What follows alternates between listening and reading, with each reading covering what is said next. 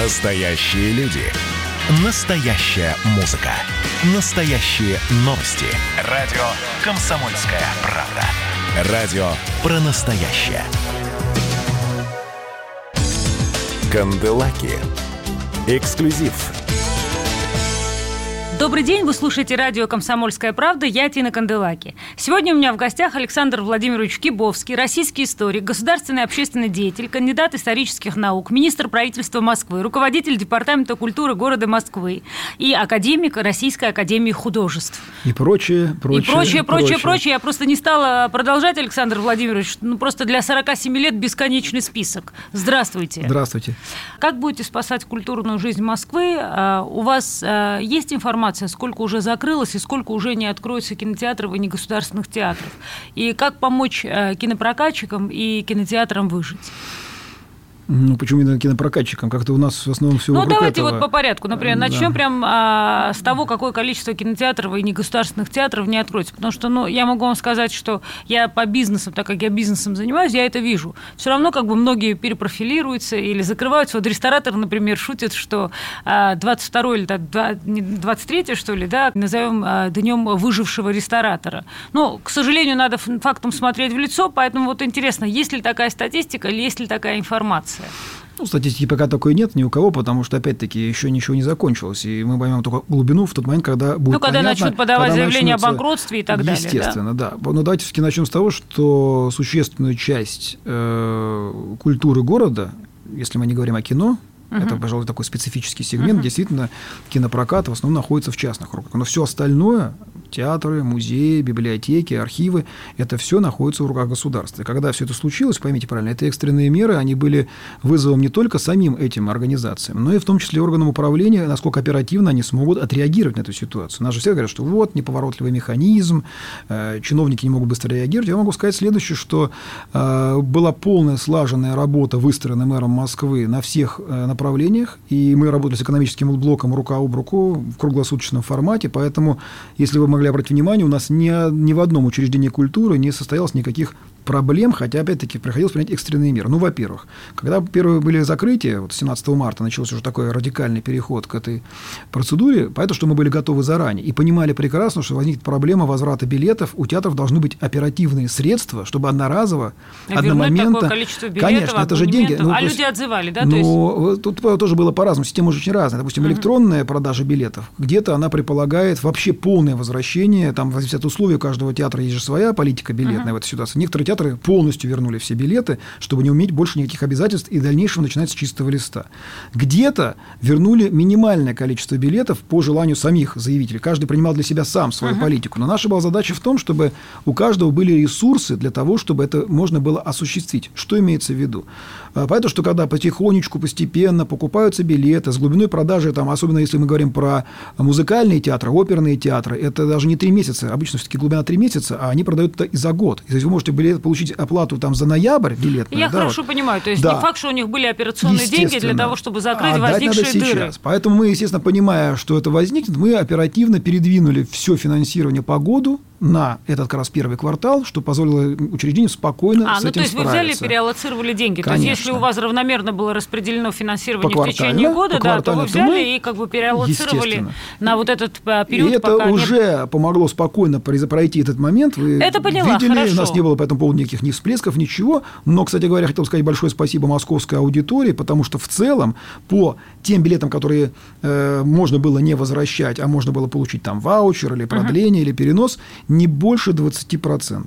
Ну, то есть люди, люди верят в свои театры, Конечно, люди верят и любят. в музеи, и любят А и ждут. по самым любимым театрам, ну, например, есть там просто очень интересные, там, ну, допустим, там, театр, даже если говорить про частный театр, то театр Михаила Ефимовича Шуткова, uh-huh. например, 8% всего было возврата, понимаете? А уж для частного театра это было особенно важно, а, некому например, помогать. у Миронова Жени, это так же тоже... Всю, там у каждого свое, ну, допустим, были такие еще, допустим, с зала возврат 4 билета. Ну, это же показатель в том числе ну, и доверия. вы знаете, что театральная да. публика, она очень э, лояльная. И, и я она... очень рад, что она прошла эту проверку, это тоже лакмусовая бумага бумажка, индикатор Но доверия. про кино, потому да. что все-таки вы правильно сказали Сейчас, в начале, что закончу, давайте сначала закончим с государством, потому что еще сейчас с государственными Про учреждениями. государство поняла. Я знаю, что государство, А, особенно ну, если мы говорим про сказать? Москву, не бросило Да. в беде и, ни само театры, ни собой, музеи. Да, действительно. Вот опять же был большой вопрос. У нас очень существенный. Это, это вопрос, измеряемый миллиардами рублей, когда у нас вот эта плата за билеты, которую вы платите, она входила в состав заработной платы наших Хорошо, ну работников. тогда я вас спрошу, потому что людям Да. всегда интересны конкретные вещи. Вот вы можете сказать, о какой сумме денег идет речь?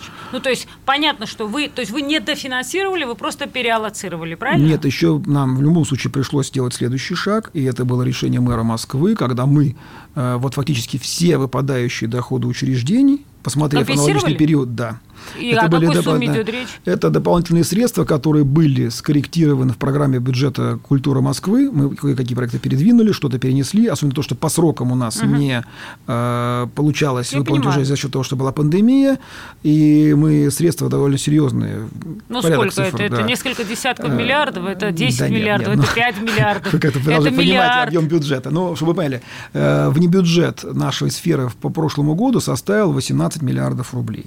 Вот вы можете посчитать в среднем, какой у нас по месяцу получается, какая выручка. И вот, по сути дела, в этом объеме мы то, что из этих денег шло на зарплату работников, мы всю эту зарплату Тоже интересный, выплатили, кстати, да. вопрос. Ага, тогда уж спрошу вас. То есть музейным работникам и Конечно, работникам театров театры. зарплаты сохранили? Всем сохранили. У нас... э, То есть вы следите за тем, что вы же прекрасно Конечно. понимаете, что в очень многих учреждениях а, сокращают зарплаты. У нас, еще раз говорю, культура оказалась в этом отношении преимущественным, потому что э, надо понимать, что за последние годы, вот я в 2015 году пришел на должность руководителя департамента культуры, я принял бюджет порядка 48 миллиардов рублей. Чистый бюджет без внебюджета.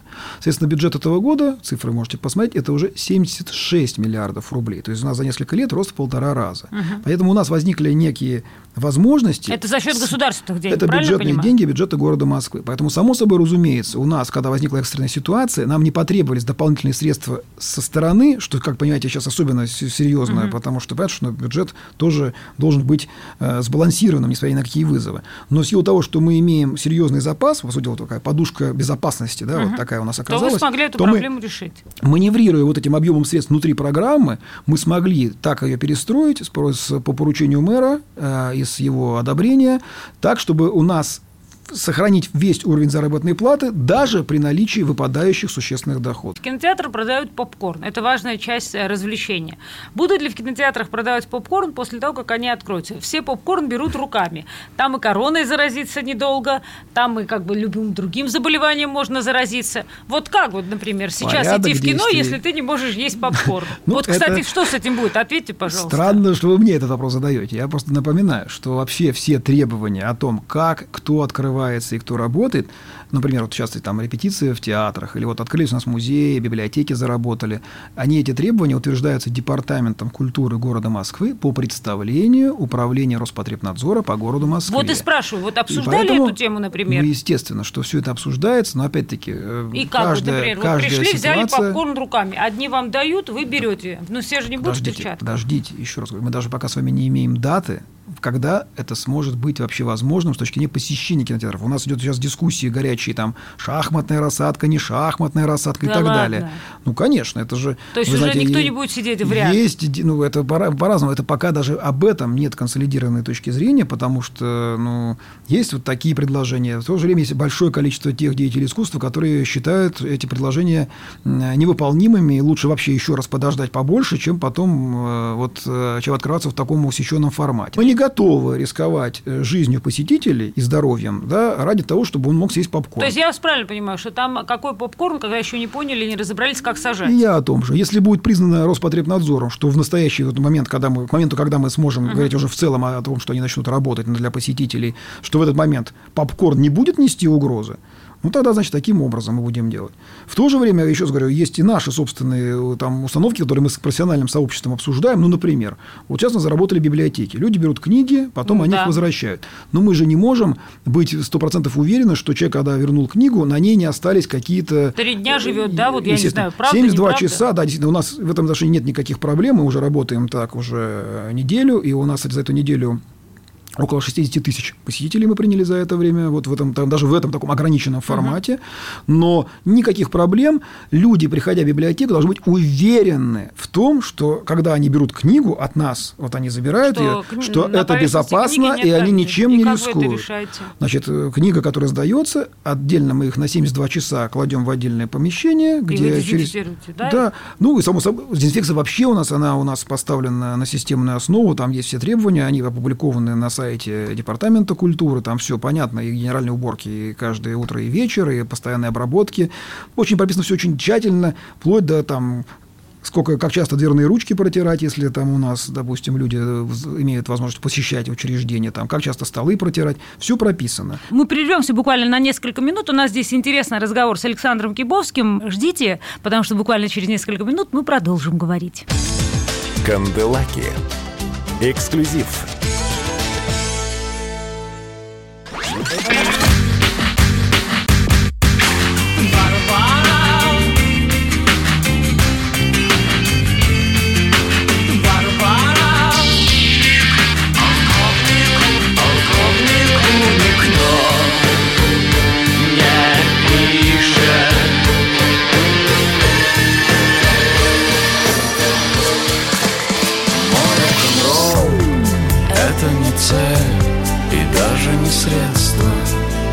«Комсомольская правда».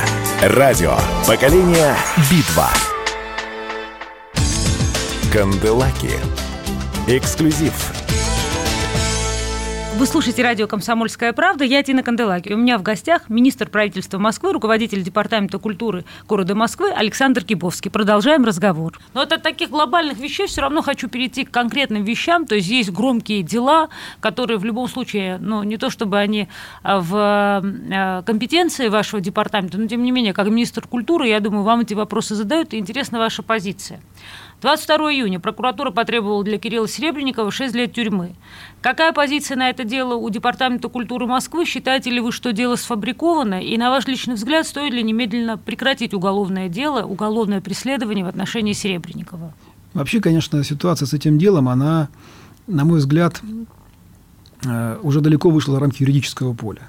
Ведь в чем, э, наверное, наверное, главная проблема всей этой ситуации, я сейчас не погружаюсь в юридические аспекты, тем более это не относится к компетенции Департамента культуры, в силу того, что вся эта история, она проходила с участием средств федерального бюджета, и, в общем, вокруг этого весь диспут. Хотя и от нас тоже запрашивали материалы, мы давали все документы, даже наших сотрудников привлекали там в качестве от, э, пояснений там давать по разным документам. А, но ведь мы же понимаем прекрасно, что уже, независимо от того, что 26 июня какой будет приговор, э, уже очевидно, что для огромного количества людей культуры и искусства любой приговор, кроме оправдательного, будет воспринят с недоверием. Это очевидно. Независимо от того, по факту доказано, не доказано, само по себе это уже внесло раскол и стало вот таким вот очень таким э, прецедентом, приковывающим внимание именно в этой части. И это не проблема даже вот этого процесса. Это, на самом деле, традиция, уходящая корнями в далекое наше прошлое, потому что, ну, так уж сложилось исторически, мы же на этих примерах всех воспитывались, что всегда практически, когда у нас деятель искусства, культуры становился объектом гонения со стороны, ну, гонения в понимании, э, естественно, людей, которые сейчас так воспринимают это дело, э, власти, ну, там, начиная с революционных времен, там, Радищев, Новиков, Достоевский, я уж не говорю про советский период, то в традиции, что это на самом деле потом этому человеку вручают награды, признания, премии, открывая музеи и тому подобное.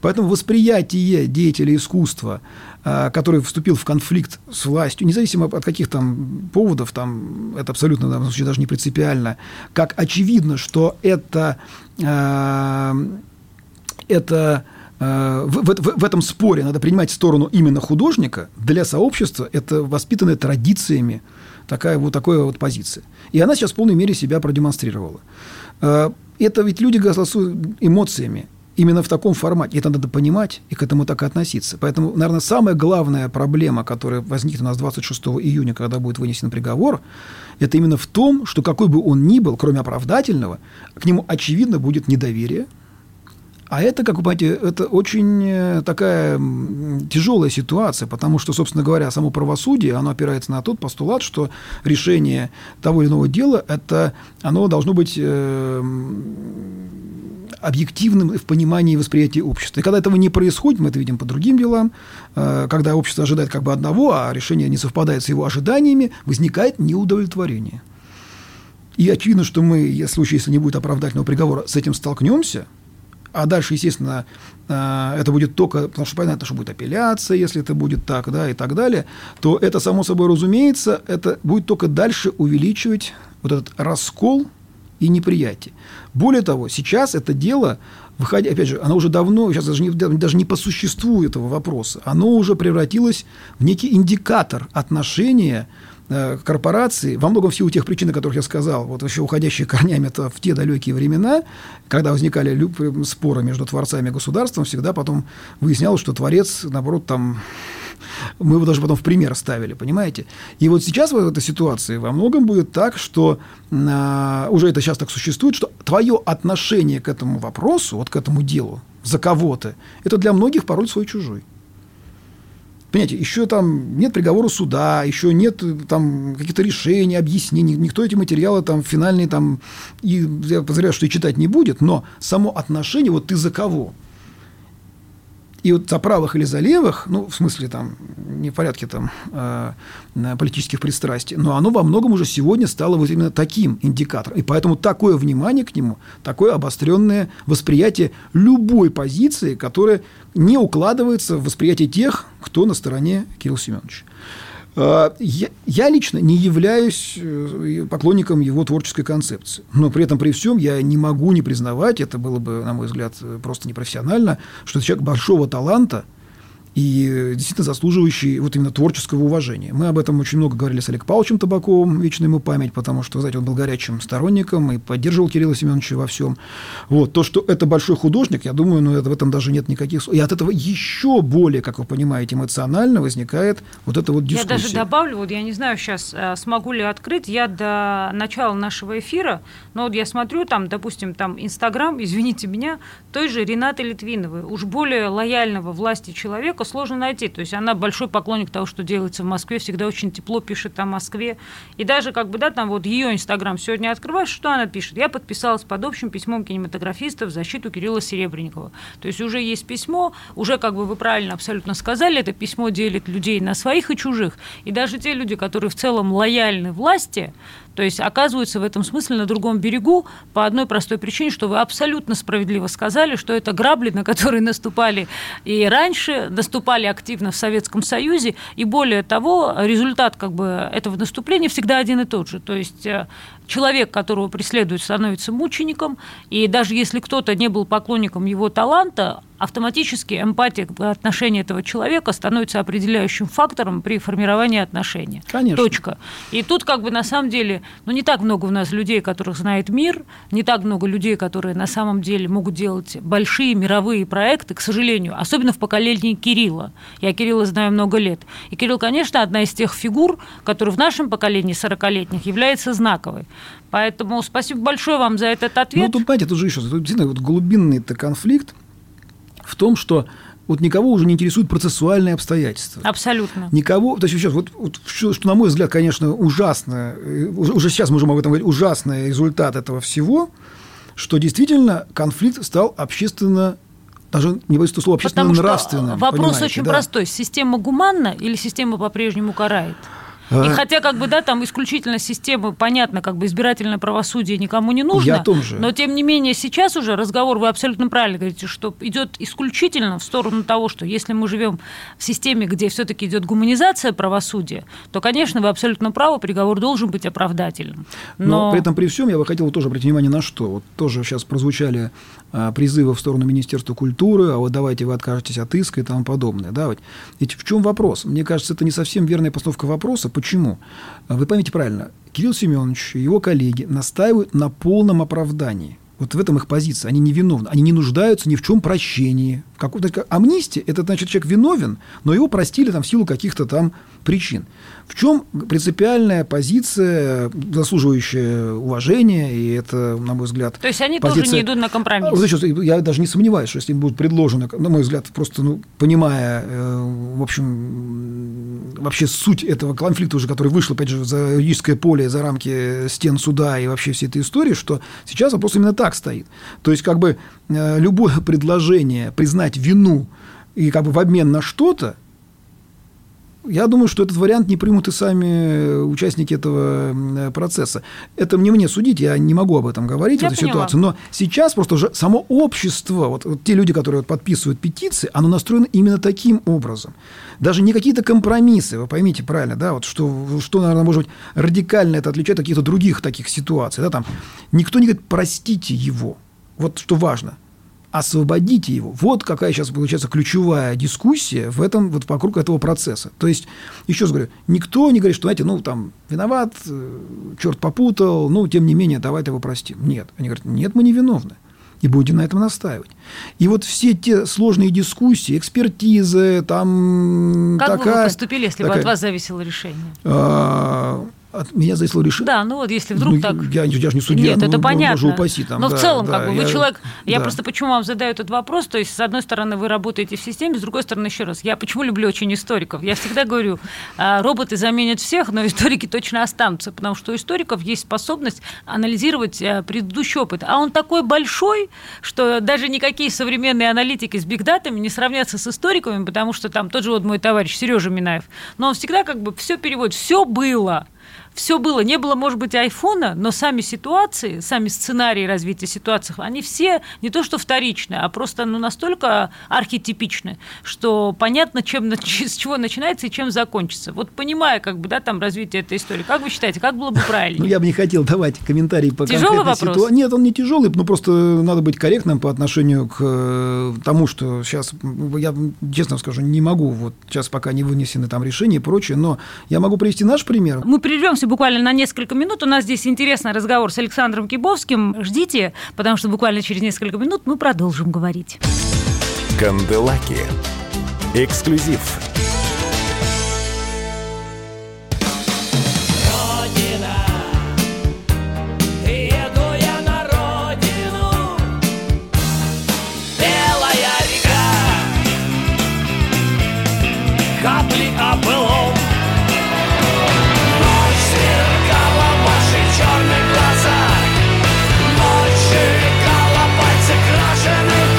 «Комсомольская правда». Радио поколения ДДТ». Канделаки. Эксклюзив это опять Тина Канделаки. Вы слушаете радио «Комсомольская правда». Напоминаю, что у меня в гостях министр правительства Москвы, руководитель Департамента культуры города Москвы Александр Кибовский. Продолжаем разговор. Московский драматический театр имени Николая Васильевича Гоголя, более известный благодаря Кириллу Семеновичу как Гоголь-центр. Как-то все уже, наверное, подзабыли, что в 2015 году театр оказался в очень сложной ситуации экономической. И вообще речь шла чуть ли не о банкротстве театра. И тогда, в общем-то, от э, Департамента культуры, как от учредителя, зависело, какое решение принять.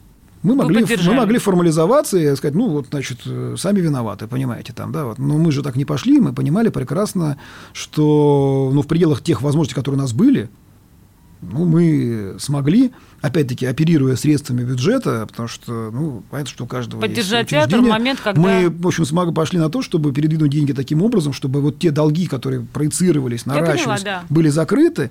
И дальше, я могу сказать, что, опять-таки, все сообщество консолидировалось, чтобы помочь им вот дойти до следующего урочного э, момента, когда уже новое финансирование фактически позволяло им дальше спокойно развиваться. И театр существует по сей день. А можно было начать, понимаете, вот э, встать в позу, сказать, нет и все. И я полагаю, что это имело бы довольно негативные последствия. Но опять-таки, мы же как, так я себя воспринимаю, мы не куем э, культурные смыслы административными рычагами. Я это сказал сначала, вот первый день, как я пришел, я сказал, коллеги, я не буду вмешиваться в творческий процесс, как бы мне этого, может быть, не хотелось. Я не разделяю во многом те концепции, которые существуют. Но если сейчас буду, буду всех мерить своим аршином, Но так, знаете, вкусовщина – это, такая, это очень опасный путь. Когда это начинается, я считаю, что ты просто должен уходить с поста, ну, потому что дальше, ну, как бы, ну, это твоя задача в другом. И ставить вот самому театральные задача, постановки. Ну, то есть, да, ты уходи, тогда другая профессия, если ты считаешь, что ты там это можешь лучше. А ну, вы так, могли бы так? Давай. Ну, конечно, ну, нет, ну, у вас же своя работа, ну, вы что, я восхищаюсь. Нет, вы знаете, ну, почему? ну, Многие людьми. люди считают, что у них есть Слушайте, ну я, я преподавал в школе студии МХАТ. Я работал на кино со многими режиссерами. Да, я, ну, я всегда был помощником. Но, знаете, у некоторых людей потом возникает некое головокружение от того, что да я сейчас сам тут смогу там всех научить, как надо работать. Ни в коем разе. Я вас умоляю, уже только ленивый не снимает сериалы. Ну, О вот чем я, видимо, ленивый в этой части и предполагаю таковым оставаться дальше. Пусть каждый занимается своим делом. Вот мое дело, я всегда говорю, мы оказываем помощь. Мы можем, мы- мы- вот, наше, вот наше участие как учителя – это не передвигать ноги руками. Дайте людям творческую самостоятельность. Помогите им. Вот это, вот, что мы и делаем. И стараемся это делать. Я вот за пять лет, никто не может, ни один коллега сказать, что я кому-то позвонил, сказал, слушай, что-то у тебя как-то вот, что-то на сцене у тебя не очень происходит. Серьезно? Ну, я, я- пожалуйста. Но это же тоже такая говорю, а вот видите, я же говорю, в, историческая в эфире, я говорю, вот, пожалуйста, за- вот я работаю пять с половиной лет на посту руководителя департамента культуры. Ну никто как? из коллег Ну, на не может сказать. никогда не звали, не говорили, ну, нет, нет таких прецедентов, никто не может ни из коллег сказать. Более того, я благодарен, и, может, в силу этих причин, придя, я кого-то знал и раньше, мы с кем-то были знакомы, но я приобрел много знакомых за это время, очень уважаемых деятелей театрального искусства, и я рад, что со многими у нас сложились такие очень дружеские, хорошие отношения, добрые отношения. И потом, я надеюсь, что когда ну, рано или поздно все придется уходить с поста, ничего же вечного не бывает, да, я думаю, что со многими они сохранятся и после того, как будут подписаны какие-то документы. И для меня это будет, наверное, самой лучшей оценкой, самой верной лакмусовой бумажкой, правильно мы это делали или нет. Канделаки. Эксклюзив. Вы же понимаете, что очень многие творческие люди оказываются просто в эпицентре скандала. Вот тоже вам пример. Там, а, например, в 2002 году вы выпустили книгу «Сибирский цирюльник. Правда и вымысел киноэпопеи», из-за которой поссорились, правильно я понимаю, с Никитой Сергеевичем? Потом с- первый вопрос. Вы помирились, я так понимаю?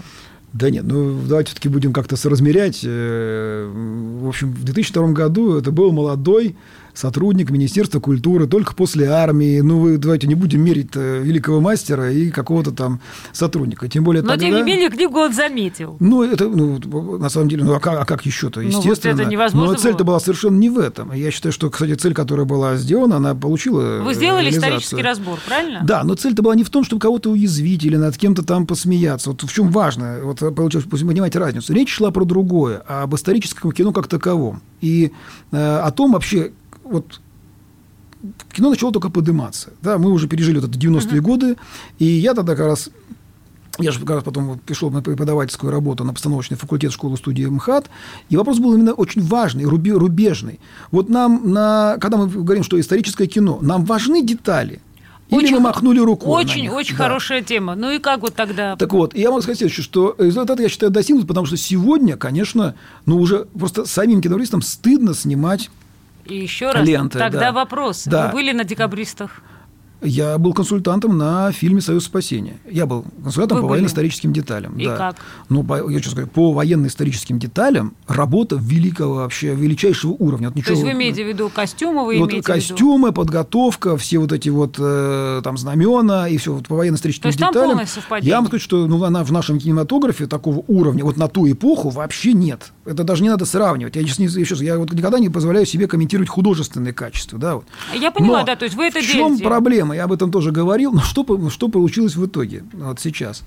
Костюмы стали прекрасными. И как-то снимать, э, так сказать, из подбора и на колени стало не модно. Вот уже все время вот этого такого убогого кино прошло. Сегодня все снимается очень качественно. И там, знаете, там по форме одежды, по деталям, по антуражу. Конечно, уровень величайший. Вот. И еще более того, говорю, «Союз спасения» – это просто, ну, это следующий шаг вот на пути, вот как делать, если говорить реконстру- о реконструкции. Да, но вы же понимаете, Вопрос- что... Но, но люди пошли посмотрели «Холопа». Явля... А это же вопрос совершенно другого уровня и другого качества. Есть это нетленка в будущее. Это, я не поводу нетленки я вам не могу сказать, потому что трудно сказать, что становится нетленкой, что нетленка, это вообще определяется какими-то другими вообще материями абсолютно. Но я говорю про другое. Если мы говорим, что кино историческое, если мы говорим историческое, вот кто-то претендует, говорит, я снимаю историческое кино, то если ты заявил это все, ты можешь снимать все, что угодно. Ты можешь снимать э, «Бесславные ублюдки», как Тарантино. Так я чуму снимаю, Вот, у меня понимаете. тоже средневековье. Поймите, да, но у вот меня да, такого чума, вопроса прекрасно, да. Ну, у вас же там так нет, потому что у вас изначально, ну, вы же говорите... нет. У нас, понятно, что- конечно, это несуществующее средневековье. и я вам о том же. Поэтому, собственно, там какого уровня, там, ну, у вас там тоже снимаются в доспехах от европейских да. средневековых, но это и не нужно, правда же ситуация? Ну, вообще. То, что, а, но если есть некая претензия на жанр, то тогда надо эту, эту, эту претензию Я здесь с вами не спорю, я с вами да. абсолютно согласна. Но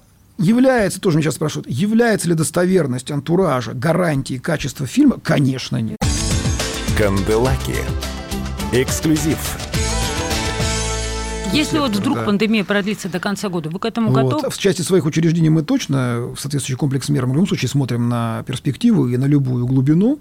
Вот. А с точки зрения всех остальных институций, еще раз говорю, я очень рад, что это, опять же, эта ситуация, она показала, насколько разнообразна наша культурная повестка, и она не исчерпывается только, как вы понимаете, тем, что традиционно, там еще с советских времен у нас эти учреждения находятся на бюджетном финансировании. То, что культура научилась э, саморегулироваться и выстраиваться, это тоже здорово. Более того, у нас масса примеров, когда даже наши учреждения на уровне саморегулирования и кооперации взаимной решали много проблем. Заканчивая да. А, наш разговор, а, ненавижу этот вопрос, когда мне его задают, поэтому с удовольствием переадресую его вам. Вы очень добры. А, ваша любимая книга? Вот боюсь, сейчас меня могут превратно понять, не для рисовки говорю. Вот что мы имеем в виду по словам «любимая книга»? А, если э, мы говорим о том, что, я, что вы читаете, чтобы вот как-то отдохнуть и привести Нет, ваша любимая книга. Мертвые души Гоголь. А ваш любимый фильм?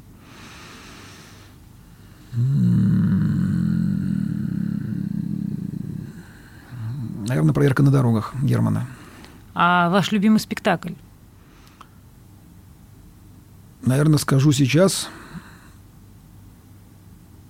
Не, может быть, не, может, не совсем не то, что любимый, а который меня глубоко потряс. Вот два спектакля, которые, я считаю, из того, что я видел за последнее время, для меня являлись такими очень э, пронзительными. Это э, Амстердам и Газарова, и Папа в табакерке. Любимая матросская, матросская тишина, естественно, матросская тишина. Любимая актриса, любимый актер. Не имею права иметь такие пристрастия. Ну почему? Вы же тоже вот. зритель. А, тогда это, давайте это не по должности, а по Абсолютно, по зову сердца. Я уважаю, обожаю очень многих, но если говорить вот про человека, который у меня всегда вызывал Э, искренний восторг во все возрасты. Это, ну, из ушедших Олег Павлович Табаков, э, конечно, и из э, ныне здравствующих, и дай бог здоровья, Игорь Матвеевич Костолевский. Женщина? Сложнее. Сложнее. Очень сложно. Ну, скажу, не покривив душой, Евгения Сименова. А так как вы историк, а совсем уже последний вопрос. Все-таки, если бы можно было выбрать время, в котором можно было оказаться, помимо времени, в котором мы живем, какое время вы бы выбрали? Я бы выбрал время славы и восторга. Наша победа над Наполеоном. Вот первые годы от 1814 до 1817 года. Сейчас все сравнивают 93 с 2020. Правильно ли делают? А сравнивают в какой части? Ну, с точки зрения поправок Конституции, многие говорят, что вот, условно говоря, времена, они как бы повторяются, есть какая-то цикличность. Очень многие стали упоминать 93-й в связи с 2020-м. С исторической точки зрения это правильно? Ну, цикличность исторического процесса – это, в общем, не новости, это основа, как вы понимаете, многих идеологических концепций. Вот. Но как это сейчас могут вспоминать? Я категорически противник э, школы Покровского, что история – это политика, обращенная в прошлое. Поэтому, если с этой точки зрения, то я там не вижу каких-то э, для себя лично желаний что-либо сравнивать. Хотя я прекрасно помню 93 год. Вот. А если говорить о том, что бывают э, циклические периоды истории, да, только никто это в итоге не понял, если в разные трактовки, как часто эта цикличность происходит. И кто сказал, что это там, 17 лет, а не мы находимся в каком-то другом цикле, который просто еще пока нельзя сопоставить в этой ситуации. Поэтому такой вопрос дискуссионный, больше для э, теоретиков, чем для практиков. Спасибо вам большое. На радио «Комсомольская правда» был Александр Владимирович Кибовский, российский историк, государственный общественный деятель, кандидат исторических наук, министр правительства Москвы, руководитель Департамента культуры города Москвы, академик Российской академии художеств. И просто хороший человек. Не болейте, Саша. Спасибо взаимно. Канделаки. Эксклюзив.